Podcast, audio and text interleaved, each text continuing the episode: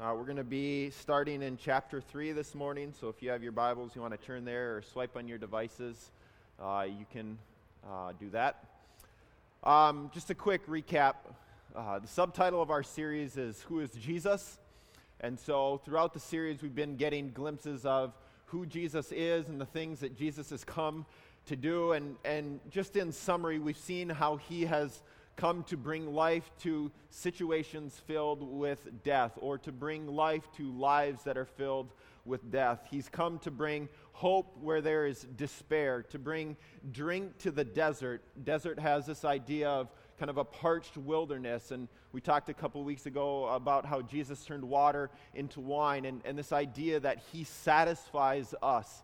Uh, spiritually, primarily, is the way that he satisfies us, but then this flows into other areas of our lives physically as well. And so he is drink in the desert. He, is, he brings truth to falsehood. Where, where false claims are being made, he, he brings truth uh, for us to hear and for us to conform to. And he brings light into darkness. And today we're going to see how um, he brings uh, a fleshy, physical reality in, in talking in terms of a heart, a heart that's made of stone. He's going to replace it with hearts of flesh, and he takes old things and he makes them new.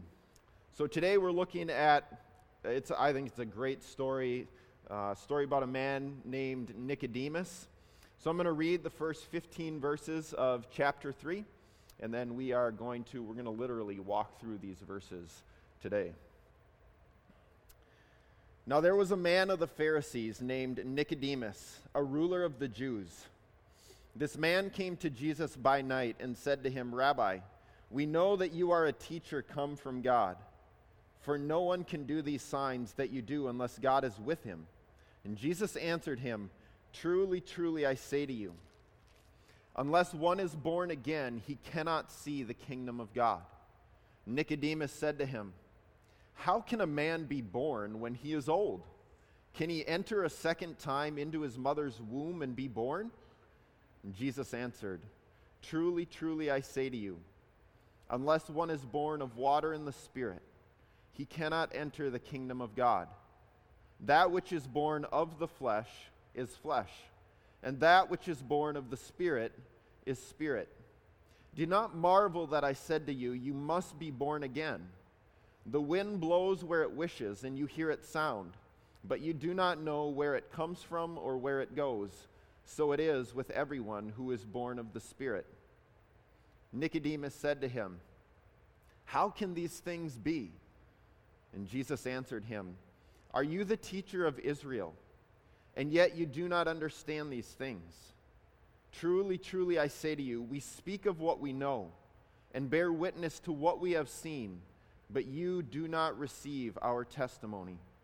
If I have told you earthly things and you do not believe, how can you believe if I tell you heavenly things? No one has ascended into heaven except he who descended from heaven, the Son of Man. And as Moses lifted up the serpent in the wilderness, so must the Son of Man be lifted up, that whoever believes in him may have eternal life. Okay, so let's start in verse 1. We're learning about Nicodemus. And Nicodemus is described as a Pharisee and as a ruler of the Jews. So a Pharisee was basically it's a sect of the Jewish faith, of Judaism. And so you think denominations at some level for us, like Lutherans or Catholics or Baptists. I think Baptists are probably the most appropriate because the Pharisees were known to be ardent followers of the law. They had lots of laws, and, and Baptists oftentimes have lots of laws as well. Uh, but the Pharisees, as we read through the Gospels, we oftentimes see them opposing Jesus in many instances. And so when we think about Nicodemus and the fact that he's a Pharisee, we should think he is a phenomenal rule follower. He has memorized, for sure, he has memorized the first, our first five books of the Old Testament. So Genesis, Exodus, Leviticus, Numbers, and Deuteronomy. He has these memorized, knocked out to a T, like you ask him any part of it and he can rip this off. But not only is he a great rule follower. Not only has he memorized many of these things, but he's looked to as a great teacher as well. People would follow him and come to him uh, to know and to understand how it is they should follow the laws and how they should follow God, obey him. And, and also, we see him here in these verses. He's coming to Jesus at some level to vet him, right? So he holds some position of prominence. And where we, how we know this also is it says he's a ruler of the Jews. So what we know is he's part of what's called the Sanhedrin. So the Sanhedrin was basically a ruling body of the Jews. So these individuals have significant authority within the nation of Israel. They would wield authority in various spheres of, of life. So we oftentimes would think theologically that they have a lot of authority, but this stretched into all realms of life. So you can think legally and politically, like their authority stretched into every realm of life for the Jews. So Nicodemus has lots of significance in who he is, the positions that he holds, the power that he wields. Now, a couple of, a couple of other things that we can note about Nicodemus in this story. He's coming to Jesus at night. And people have differing opinions. What does this mean that he's coming at night? Is he just so busy during the day that he's just going to sacrifice some sleep and he's going to come and ask Jesus his questions and, and check him out or vet him or whatever at night because he's just a very busy dude. Uh, others think that uh, he's ashamed, uh, that he, he maybe shouldn't be seen hanging around Jesus, but he, and so he's going to do it under the cover of night rather than in daylight. So some people think that he's ashamed. Um, others think that, you know, he's just doing his job, but in doing his job, that he also wants to make a personal inquiry, that, that he, he actually has legitimate questions and he wants to really wrestle with who Jesus is, but he wants to do it under the guise of this is my job and I'm supposed to come and ask you these questions and check you out at some level. One thing that we can know what's going on here for sure, because Jesus is always moving from the physical to the spiritual. And we see this throughout the Gospel of John as well. He continually is going to move people from the physical to the spiritual. So, one thing that we need to glean from the fact that Nicodemus is coming to Jesus under the cover of night is that he is living in spiritual darkness. This is Nicodemus's reality. He is living in spiritual darkness. That's his reality. And we get this very clearly as we walk through these verses. Secondly, little tidbit here is that he refers to Jesus as rabbi.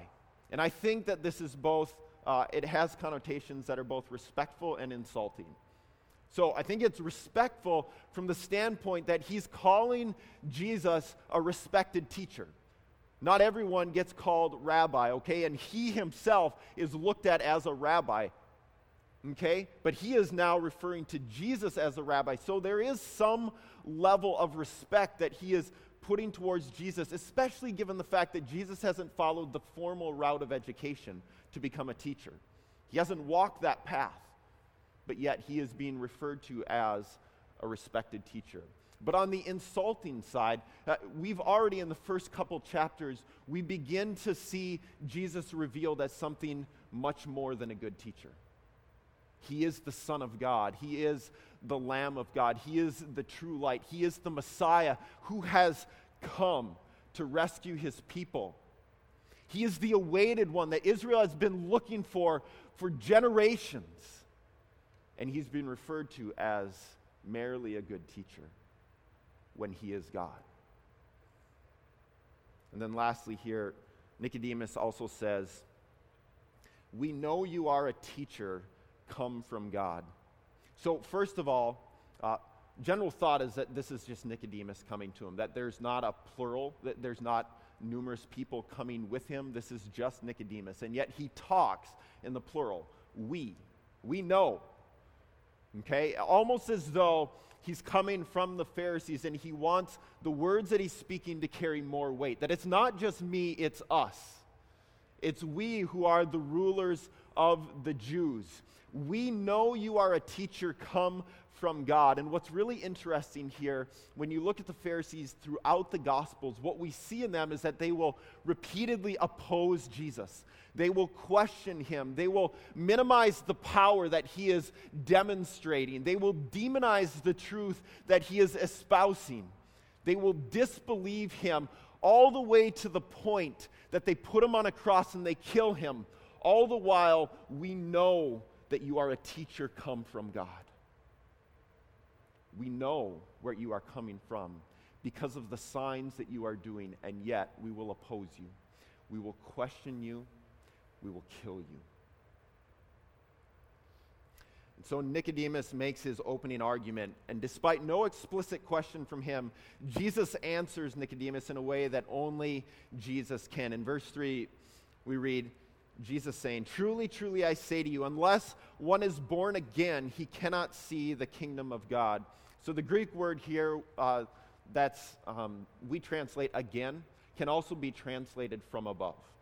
Okay, so, and, and I think there's double meaning here. So the idea is you have to be born again, you have to be born from above. Okay? So, in order to be saved, Jesus is telling Nicodemus, in order to be saved, even for you to simply see the kingdom of God, you have to be born again. So, what you are, Nicodemus, needs to be made new. You are not that. You are not born again. And for Nicodemus and anyone else who would hear this story, you could walk throughout Jerusalem, could walk throughout the nation of Israel, and you would try to find people who would compare to Nicodemus, and they would be few and far between. Devout, Pharisee, Jew of Jews, religious professional, Sanhedrin. He stands above almost all Jews, and Jesus is telling him, You are not in the kingdom of God you must be born again. That massive pile of good deeds that you have, that you have stacked up over the course of your life, is insufficient. It's not good enough. And Nicodemus, like this just blows his mind. Like he just does not understand. And he asks these questions. Like, can a, can a man who's old be born again? Does he climb into his mother's womb to be born again? And when we lock into Jesus being just completely literal, this is what happens, which we can read these questions and think that they're kind of goofy questions at some level. But I think that they're legitimate questions based on what he's processing. Because Jesus so often speaks symbolically or is speaking spiritually when people think he's speaking physically. And this is one of those examples. But Nicodemus just doesn't get it because he doesn't have a category for this. He has no idea of this reality. His whole life, he thinks, I need to obey the laws. That is how I draw near to God. That is how I will be saved, is if I obey the laws, if I show this moral aptitude. And Jesus is saying, Not at all. Not at all, Nicodemus. Nicodemus never thought he needed something outside of himself. But Jesus is telling him, You need something far beyond yourself. You are not good enough. And so Jesus answers Nicodemus' questions uh, both forcefully and respectfully, which I think is really interesting when we think about um, interactions we might have with non Christians, right? They might say things that maybe are offensive at time, maybe mocking at time, but to be able to speak both forcefully and respectfully is a great gift that we can give to others. So Jesus in these next few verses, uh, he's going to talk about two births. Okay, so we're going to talk about these two births, which are a physical birth and a spiritual birth. So, first of all, the fleshly birth or the first birth is a physical birth. And, and what we need to see in this reality with this whole physical birth is that we do nothing. The, the baby does nothing in birth, right?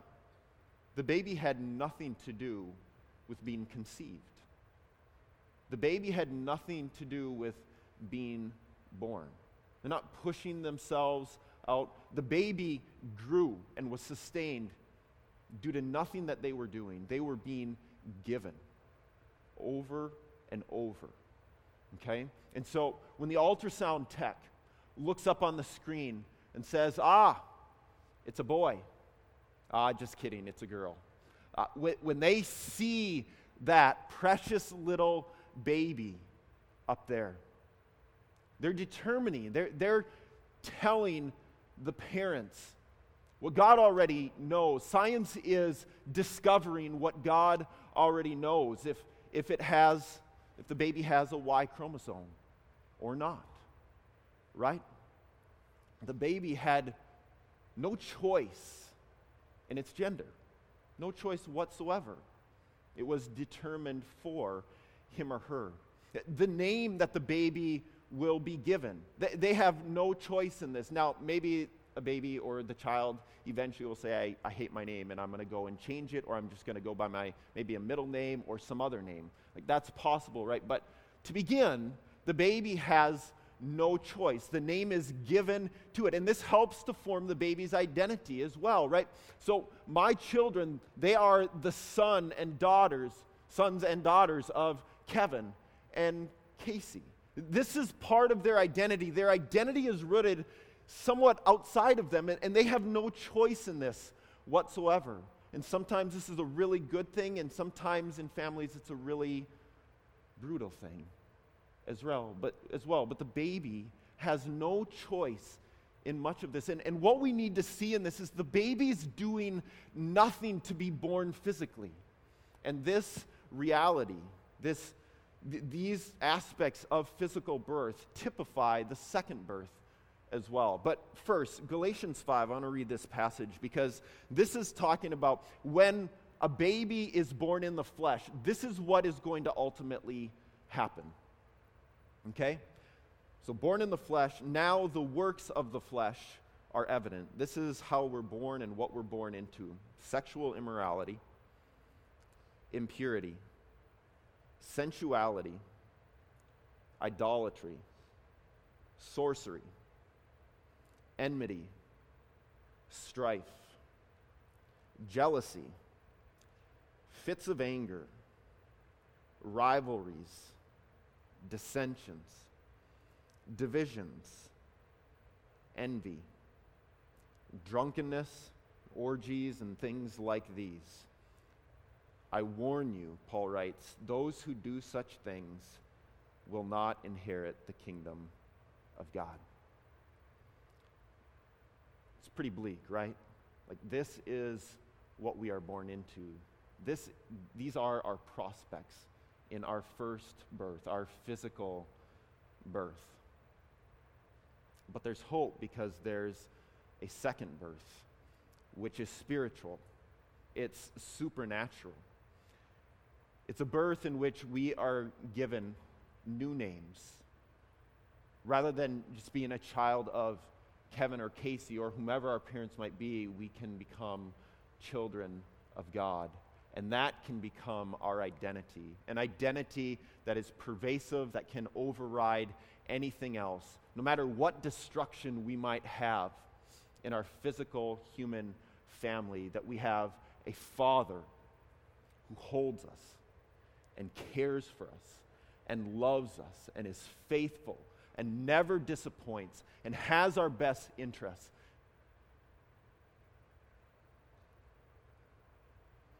So we get a new daddy who cleanses us and makes us new.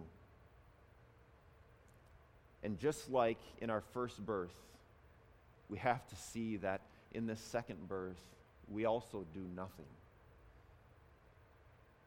Jesus comes to us. Jesus rescues us. And what we do, the extent of what we do is we respond in faith, with faith that God gives to us.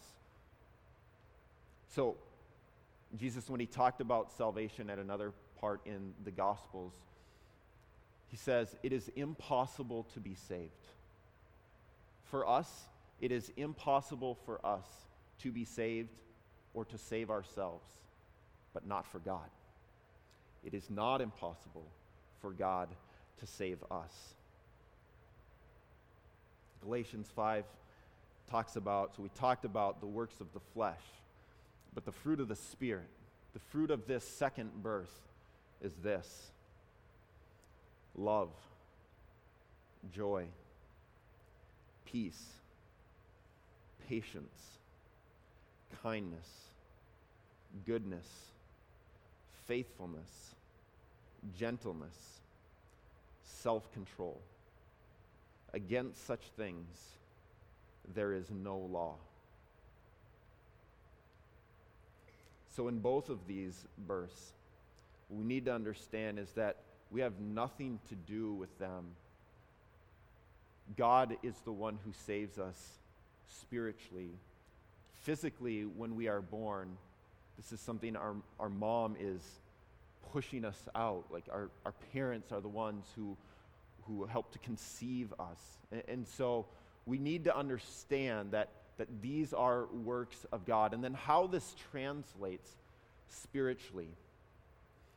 We need to see that salvation is something that can be concrete. it, it is concrete, it's not something that changes. So when we think about our physical birth and the aspects contained therein, if we think about we can change things of our physical birth, we can change, if we think that we can change who our parents are, if we think that we could determine our birth date at some level, if we think that we could change our gender at some level, what happens then when we think that we're in control, that we can control these various aspects? If those things can change, if we can control those things in a manner that we can change them, then what this correlates to is that spiritually, our salvation is fluid. If aspects of our physical birth are fluid, the reality of our spiritual birth is also fluid. You see that? And, and this, this should terrify us. Should terrify us. If, if we can strip away these realities, these aspects of our physical birth, what that means then is that we can never be sure of our salvation. It's not certain because we can lose it. God can't keep us. It's up to us, like Nicodemus. Am I doing enough? Will God be pleased with me today. And so we have to see how Jesus is directly connecting our two births. There are aspects of our physical birth which are unchangeable. And this is good news for our spiritual birth because there are aspects, when we are saved, that cannot change because God does not lose what He has saved. And we should find unbelievable certainty and hope and freedom and joy in that reality. We cannot lose our salvation because God is the one who keeps us.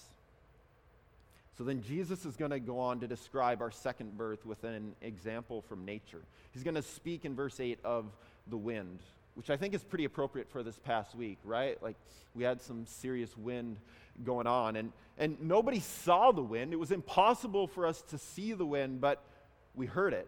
I mean, I was kept up at night because I had this creak in our house when it would blow really hard right by my head.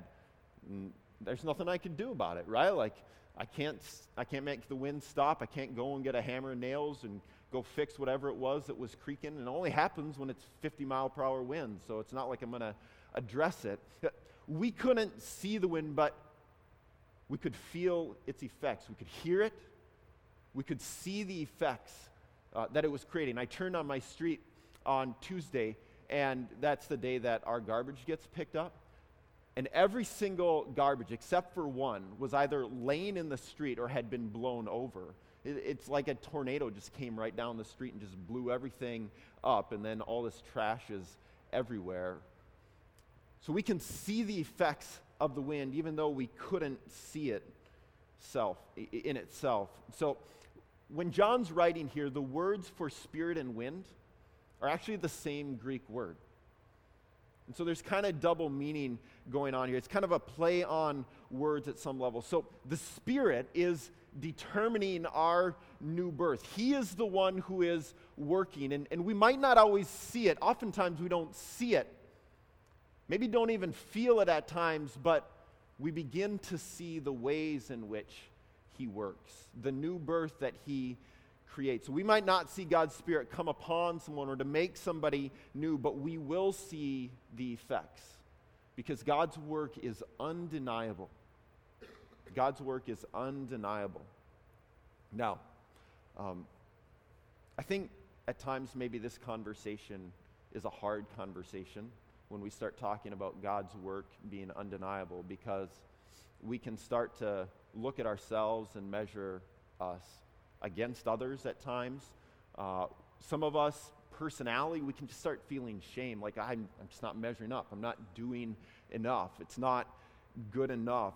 Um, others of us might get defensive when we start having this conversation about God's work being undeniable. But I think for all of us who are Christians, who have trusted in Jesus, we need to wrestle with this fact, with this question of how do we see God's work in us? What does that look like for us? Or what are those aspects in, on the other side of the, coin, of the coin? What are the aspects of our life where we don't see God at work? Where does He seem to be absent or missing? And why? Is it because He doesn't care?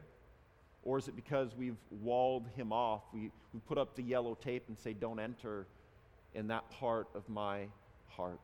But the reality is, when God makes us new, his work will be undeniable. He will change us, change us in unmistakable ways. And we and others should be able to see this, should be able to experience the outworking of this reality. 1 John 3 1 says, See what kind of love the Father has given to us, that we should be called children of God. And so we are when we encounter God's love, it will begin to shape our hearts in such a way that we begin to love others in ways that will shock them, that will surprise them, that will amaze others. Because we see how kind His love is for us. And it's given to us as this free gift. There's nothing that we can say, I've earned this. I've done these things, so this is why God loved me in this way. He pours out love graciously and then shapes our heart similarly so that we can love our enemies in the same way He has loved His enemies. We can love others sacrificially in the same way He has loved us sacrificially. And I think maybe this is a good time to just point out this fact that there's a massive difference between being good and being loved. There's a massive difference between being good and being loved. Jesus is telling Nicodemus, You are not good. You are not good enough. If Nicodemus is not good enough, what shot do we have? Like, I haven't memorized the first five books of the Old Testament. we have no shot whatsoever. But here's the thing if we are good, and this is part of what we see in Nicodemus, if we are good, we don't need the gospel.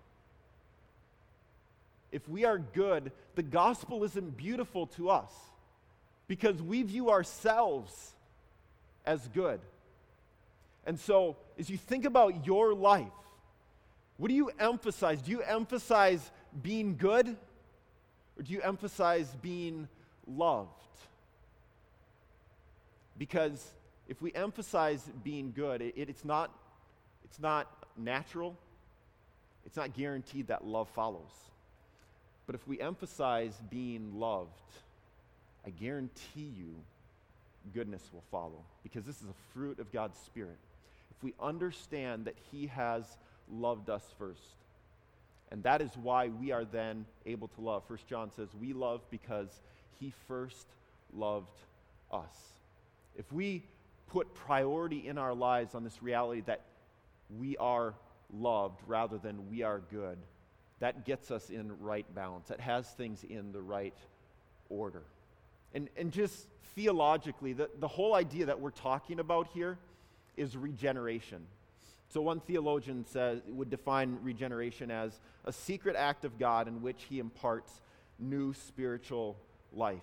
In regeneration, God is recreating in a spiritual way sinful hearts so that we would identify with Jesus, his death and his resurrection, that we would identify with his grace through faith by trusting in him. And, and then this reality, it's not just like this little compartment of our lives but regeneration affects every part of our lives.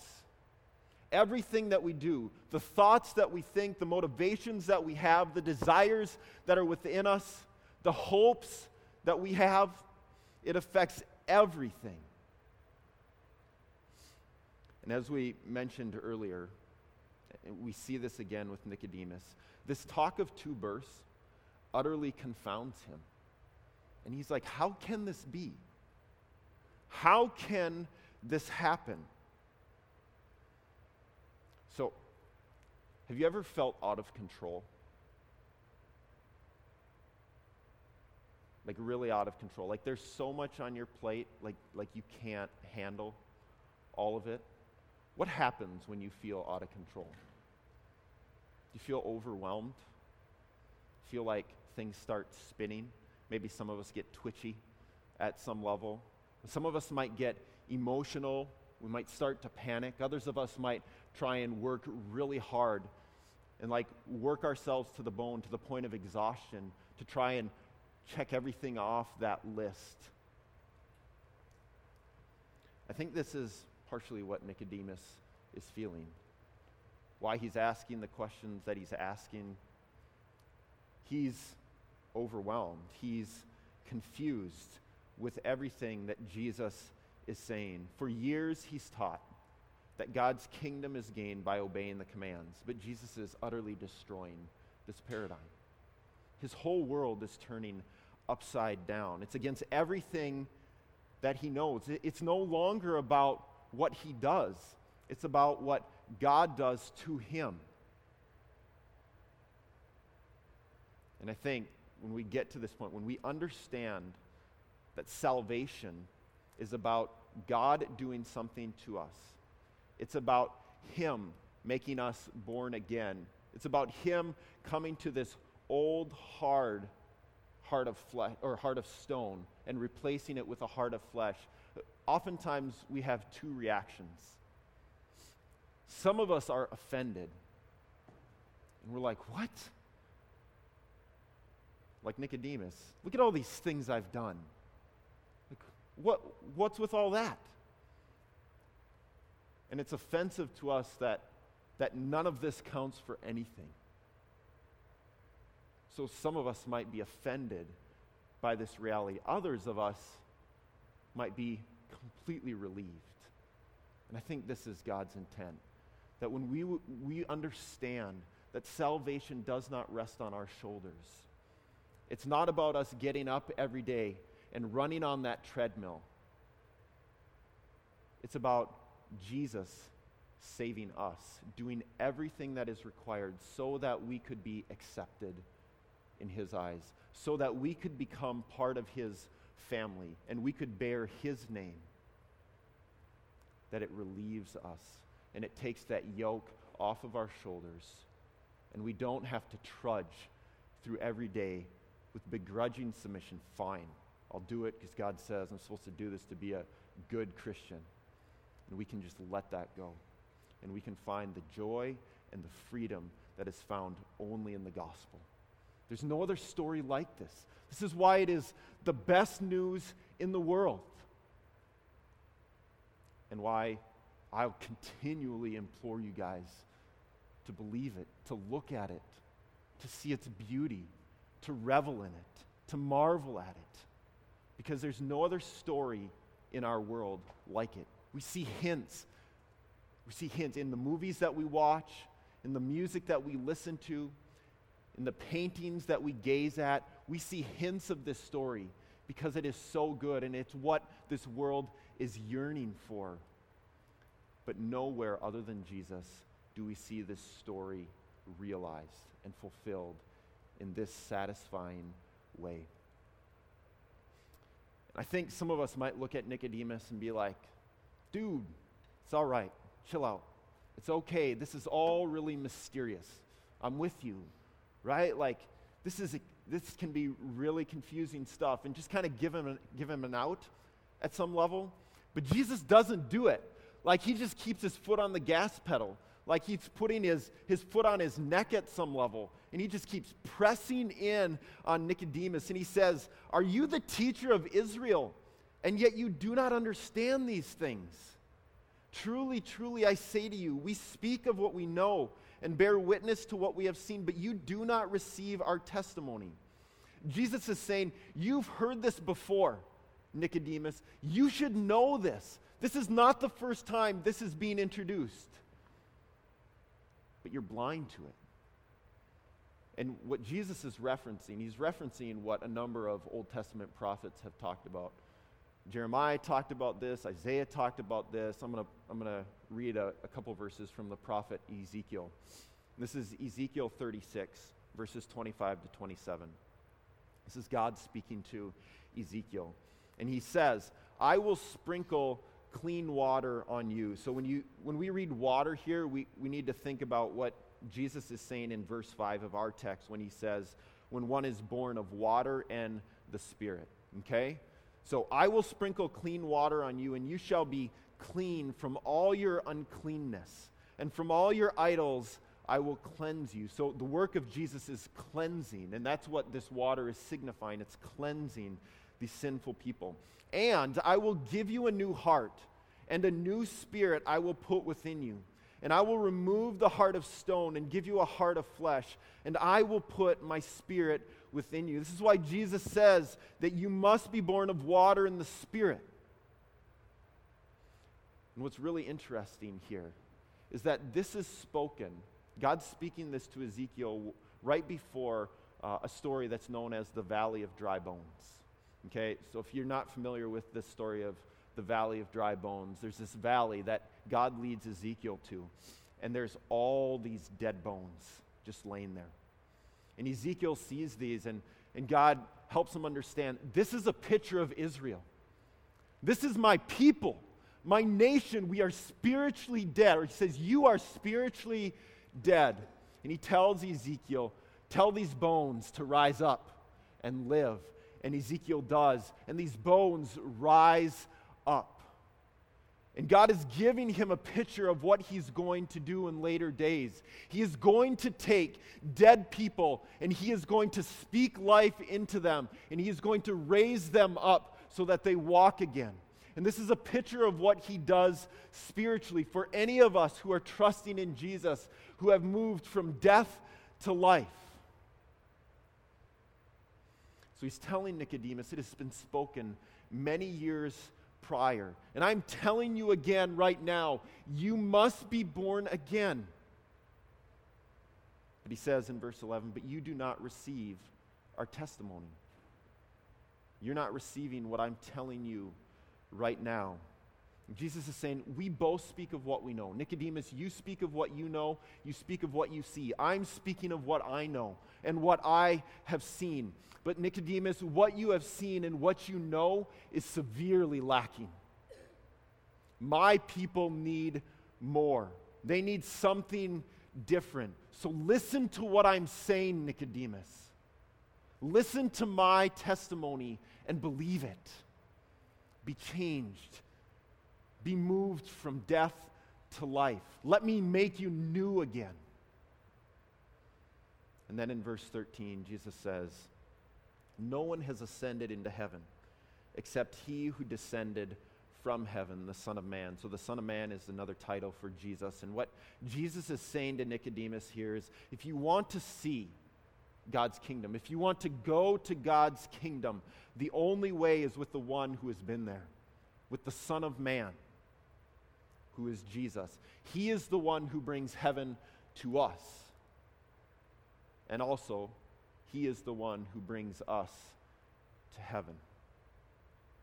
And here is how Jesus is going to do this. Now, if you haven't noticed, John, as he's been writing in these first couple of chapters, has repeatedly made a distinction between Moses and Jesus.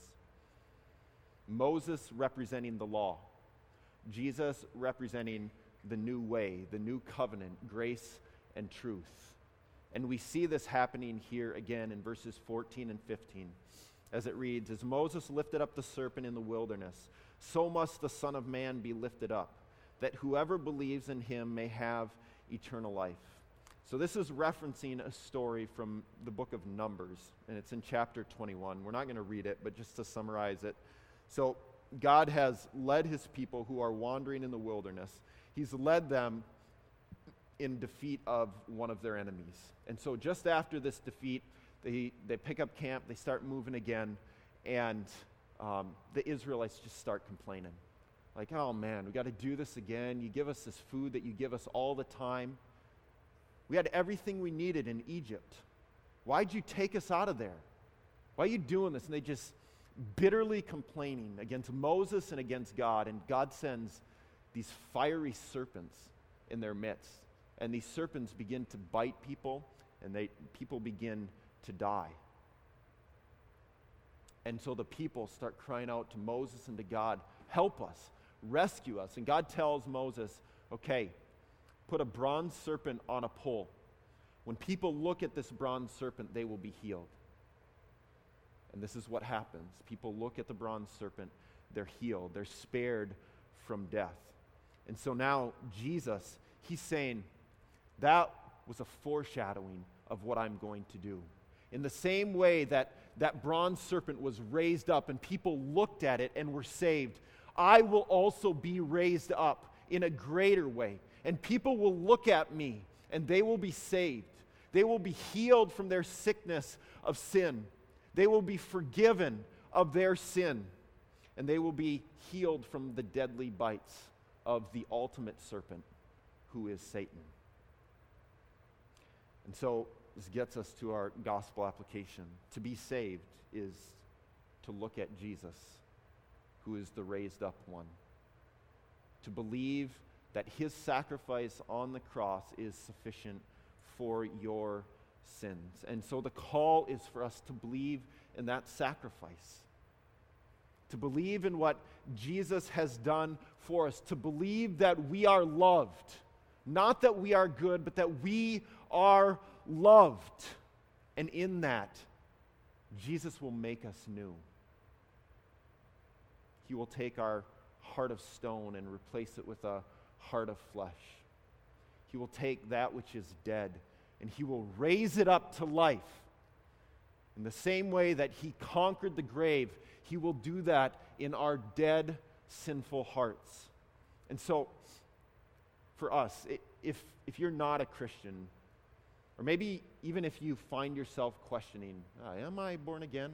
at some level. This, this is an invitation to believe in this man who was lifted up on a cross for your sin.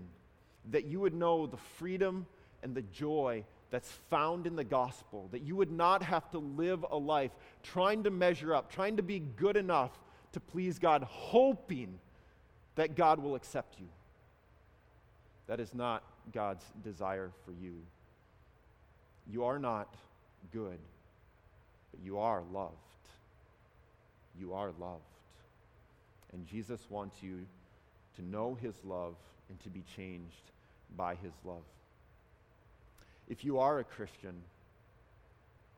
I think we need to wrestle with kind of this obvious question that's proposed, which is Have I been born again?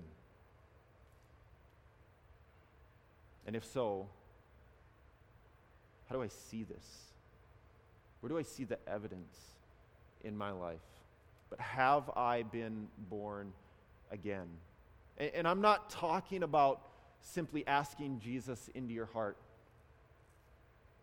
Because I think part of at least modern evangelicalism, churches have put so much emphasis on getting people to pray a prayer and get decisions from people, almost as though like people then become a statistic at some level. And, and it's not wrong to desire this for people.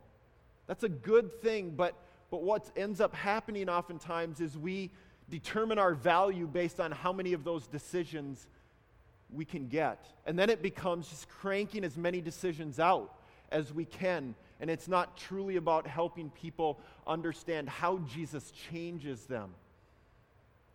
And so I'm implicating churches in this, my people at some level, other pastors in this reality, that we lose sight of what's really important. But have we been born again? Or we just playing church? We're just kind of going through the motions, doing what culture or church culture would think is what a good Christian would do. Or has Jesus radically gripped us? Have we seen the beauty of the gospel in such a way that it takes our breath away? And if not, we should ask ourselves why? What am I missing?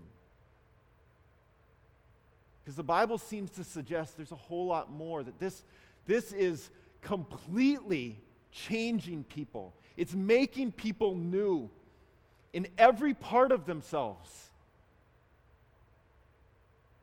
And if that's not true for me, why? Why is that? Now, I think oftentimes in churches, the tendency for people who would be in my role is to kind of ease that tension. And if you, if you feel that press in your heart, that, that you would want me, and I would maybe cave to that um, desire, that pressure to just ease that tension or let the air out at some level. But I don't want to do that. I want you guys to wrestle with this, to feel the weight of this, because this isn't, this isn't like a decision about what you're eating for lunch, right? Like this is, this is the most significant thing in your life. This is the way by which you will have joy, unending joy in the midst of the darkest of days. How you can walk through the deepest of valleys and the darkest of nights and still cling to hope. So I don't want to let the air out on this. So if you find yourself thinking, wrestling. And it, it moves you to fear. It moves you to shame at some level. It moves you to questioning. I don't, I don't want you to just feel like you're in a spot where you're between a rock and a hard place. Well, I'm supposed to wrestle with this, but then what? Like there's no place to turn. Well, that's what the church is intended to be. And, and so, just to be explicit, like if you feel this, write it on your communication card. Talk to me afterwards. Send me an email. Or if you have someone else that you feel like you can confide in with this and ask the questions to really wrestle with this. And if you find yourself feeling shame, we read at the beginning of our service Psalm 34. And Psalm 34, verse 5 says, Those who look to him are radiant and their faces shall never be ashamed. If you feel shame and you feel like, I can't talk to somebody about this because that's not what good Christians do, that's exactly the lie that Satan wants you to believe. The worst thing that you can do is to stuff this. It will suppress any chance that you have of having real, living faith in Jesus. And so don't stuff it. Jesus does not want you to live in fear. He does not want you to live in shame. That is not his desire at all. He wants, if this is a dark area of your heart, he wants to shine light on that so that you might have freedom, so that you might have joy. We sang in our first couple songs of an awareness of God's presence in our lives and of an experience of the glory of God's goodness? Do you have a robust experience of God's presence and of His goodness? Do you sense that? Do you feel that? Is He near to you? We sang of a peace that we know even when heart and flesh fail, when life seems to be fraying at the seams and hope seems lost. Like all we have is this thread that we're holding on to. Can you say, because of Jesus, it is well? It is well. I sat across the table yesterday from a friend of mine who has completely wrecked his life with sin. And he's lost everything his job, his church, his family, everything. And in the darkest of night, he sees the devastation of his sin, of how he has jacked everything up. And just now, he's beginning to see what repentance looks like, what it means to turn to God, of how deeply and desperately he needs Jesus. And in the darkest of night, he is being made new. And idols, even the idol of wanting his marriage, to not be divorced, like even this, letting go of that, letting that be stripped away because he has so severely hurt his family and his wife.